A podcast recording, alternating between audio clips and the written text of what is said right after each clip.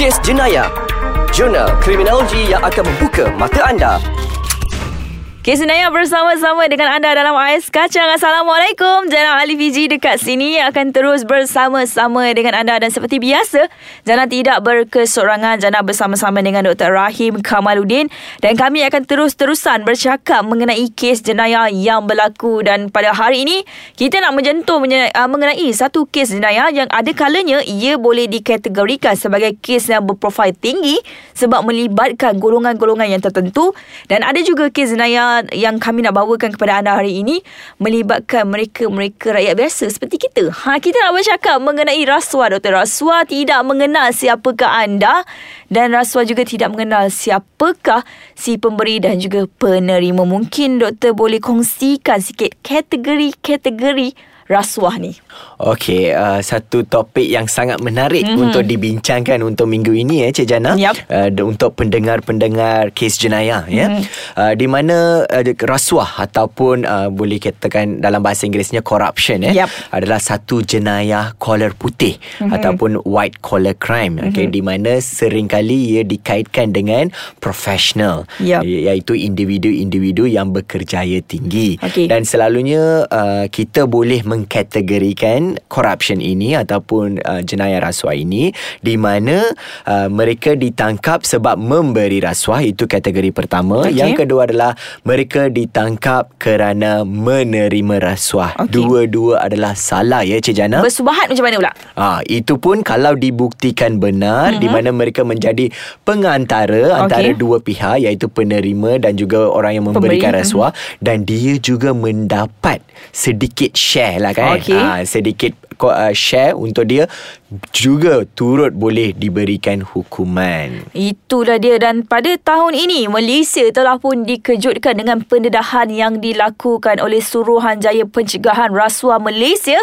apabila uh, media-media mainstream membongkarkan kes-kes jenayah yang melibatkan mereka-mereka yang boleh dikatakan dikategorikan sebagai golongan elit mereka-mereka yang mempunyai pangkat yang mempunyai kejayaan yang cukup orang kata menjaminlah masa depan tetapi masih lagi melakukan uh, kes uh, jenayah rasuah ini dan apabila pendedahan dilakukan jumlah rampasan uh, daripada uh, orang kata uh, kes rasuah ini adalah melibatkan jutaan ringgit. Ha mungkin doktor boleh kongsikan sebab ada kes yang berlaku berkait rapat juga dengan mereka-mereka yang bekerja uh, dengan kerajaan. Ha ya. sesuatu yang cukup orang kata memalukan juga sebenarnya. Hmm betul ya. Uh, sebab kita sebagai uh, pegawai kanan kerajaan mm-hmm. kitalah kena menjadi contoh yang baik betul. kepada rakyat ya. Mm-hmm. Tapi ada kalanya ya uh, buka, uh, ada kalanya segelintir mm. uh, individu-individu uh, yang tamakkan duit okay. ya uh, melakukan perkara-perkara ini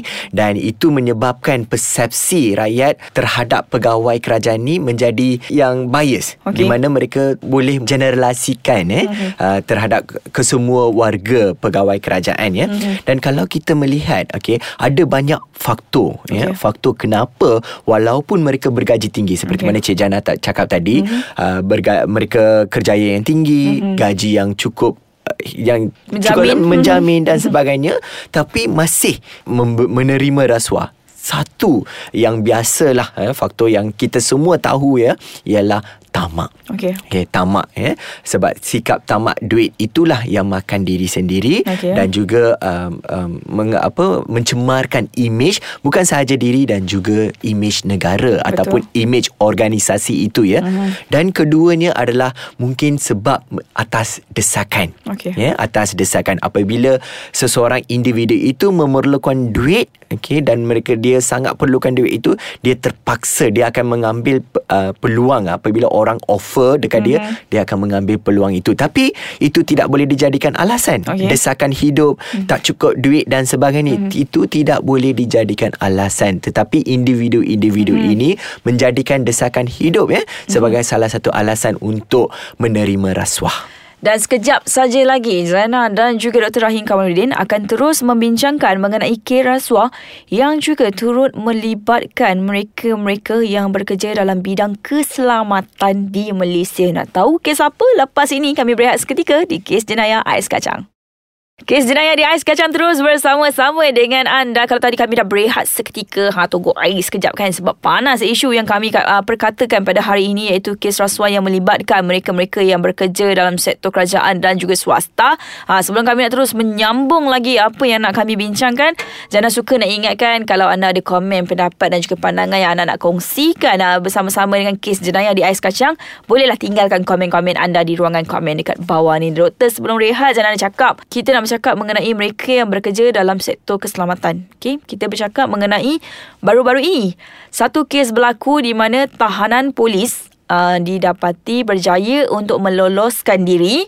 Kononnya um, kes uh, van yang membawa tahanan tersebut rosak di tepi jalan sewaktu nak membaiki dan sebagainya. Mereka ini meloloskan diri tetapi apabila siasatan dilakukan sebaliknya berlaku uh, polis yang membawa mereka keluar ini telah pun dibayar dengan sejumlah wang untuk membawa mereka ke sebuah apartmen untuk bertemu dengan keluarga tanpa tangan digari dan juga sebagainya dan akhirnya tahanan polis ini berjaya untuk melarikan diri satu kes yang cukup-cukup boleh dikatakan memalukan sebab pendedahan menyatakan bahawa ada sejumlah wang yang diberikan kepada pegawai polis tersebut. Itulah sangat mengejutkan eh? Yep. apabila seseorang yang perlu menjaga keselamatan dan Betul. sebagainya Mhm. turut terlibat ya dalam uh, isu-isu ataupun jenayah-jenayah rasuah ini. Mhm. Okey, di sini apa yang saya boleh katakan ya, uh, saya boleh kaitkan dengan fraud triangle di Okey. mana uh, mungkin eh faktor peluang Okey. ya faktor peluang itu uh, menjadikan sebagai salah satu faktor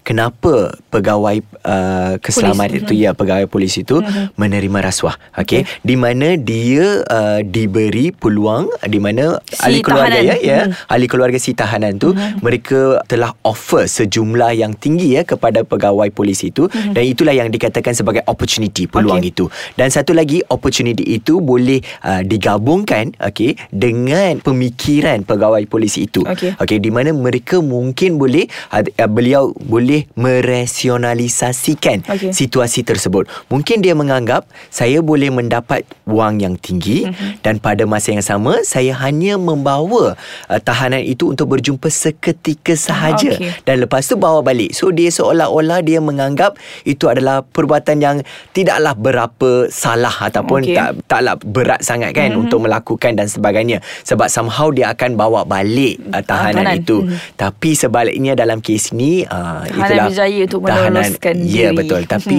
uh, itulah se- disebabkan tindakan dan perbuatan pegawai polis itu uh, satu image eh Yep. image tu tercemar Dan juga ada satu kes lagi yang saya rasakan ini cukup besar juga yang berlaku di Tanjung Pelepas Johor apabila satu kontena yang ditahan oleh immigration sebab katanya adalah beberapa dokumen yang tidak dilepaskan untuk kontena itu berlayar.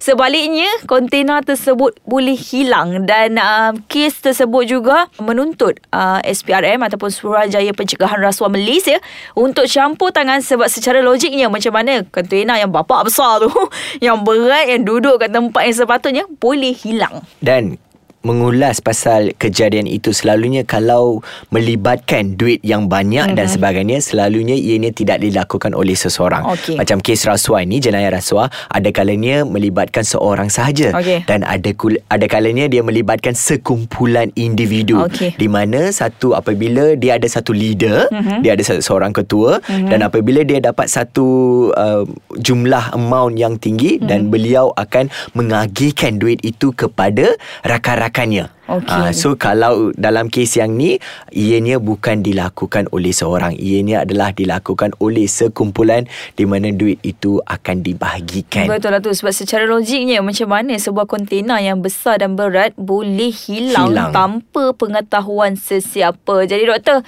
um, kita nak bagi kata-kata terakhir lah kepada pendengar kita supaya mereka jauhi rasuah doktor. Ya, apa yang kita kena tahu ialah menerima rasuah itu adalah jenayah Mhm. salah dan juga memberi rasuah itu adalah salah. Okey. Yang kedua, jangan menganggap rasuah itu adalah dalam bentuk duit sahaja ya. Okey. Walaupun ya contohnya jam tangan yang mahal dan Mhm. sebagainya kereta itu juga boleh uh, dikategorikan sebagai rasuah. Rasuah. Mhm. Dan yang ketiga, dari dari tadi kita bincangkan tentang rasuah yang melibatkan golongan profesional Yup. dan rasuah ini juga tidak terlepas ya daripada dalam dalam kalangan pekerja biasa Okey. yang pekerja yang berjawatan rendah. Mhm. Uh-huh. Mungkin amount itu berbeza. Okey. Okay, kalau kalau profesional berjuta-juta Yap. yang ni beratus-ratus. Mm-hmm. Tetapi rasuah tetap, Tetap rasuah. rasuah. Dan selalunya satu uh, faktor yang kita boleh kaitkan dengan penerima rasuah yang berjawatan rendah mm-hmm. ialah pemikiran mereka di mana mereka akan menganggap mereka akan uh, seolah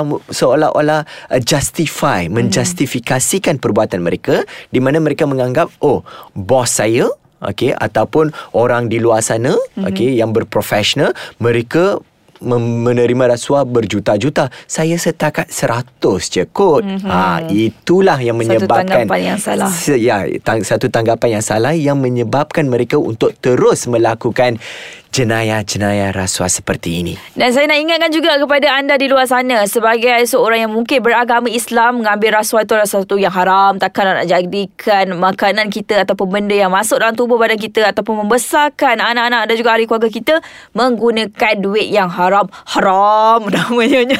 Okeylah setakat ini saja dahulu episod rasuah boleh dirungkai oleh saya Jana Ali Fiji dan juga Dr. Rahim Kamaluddin dan pastinya kes jenayah akan terus bersama-sama dengan anda dalam kes yang lain dalam episod yang lain minggu yang lain pula. Assalamualaikum. Bye-bye.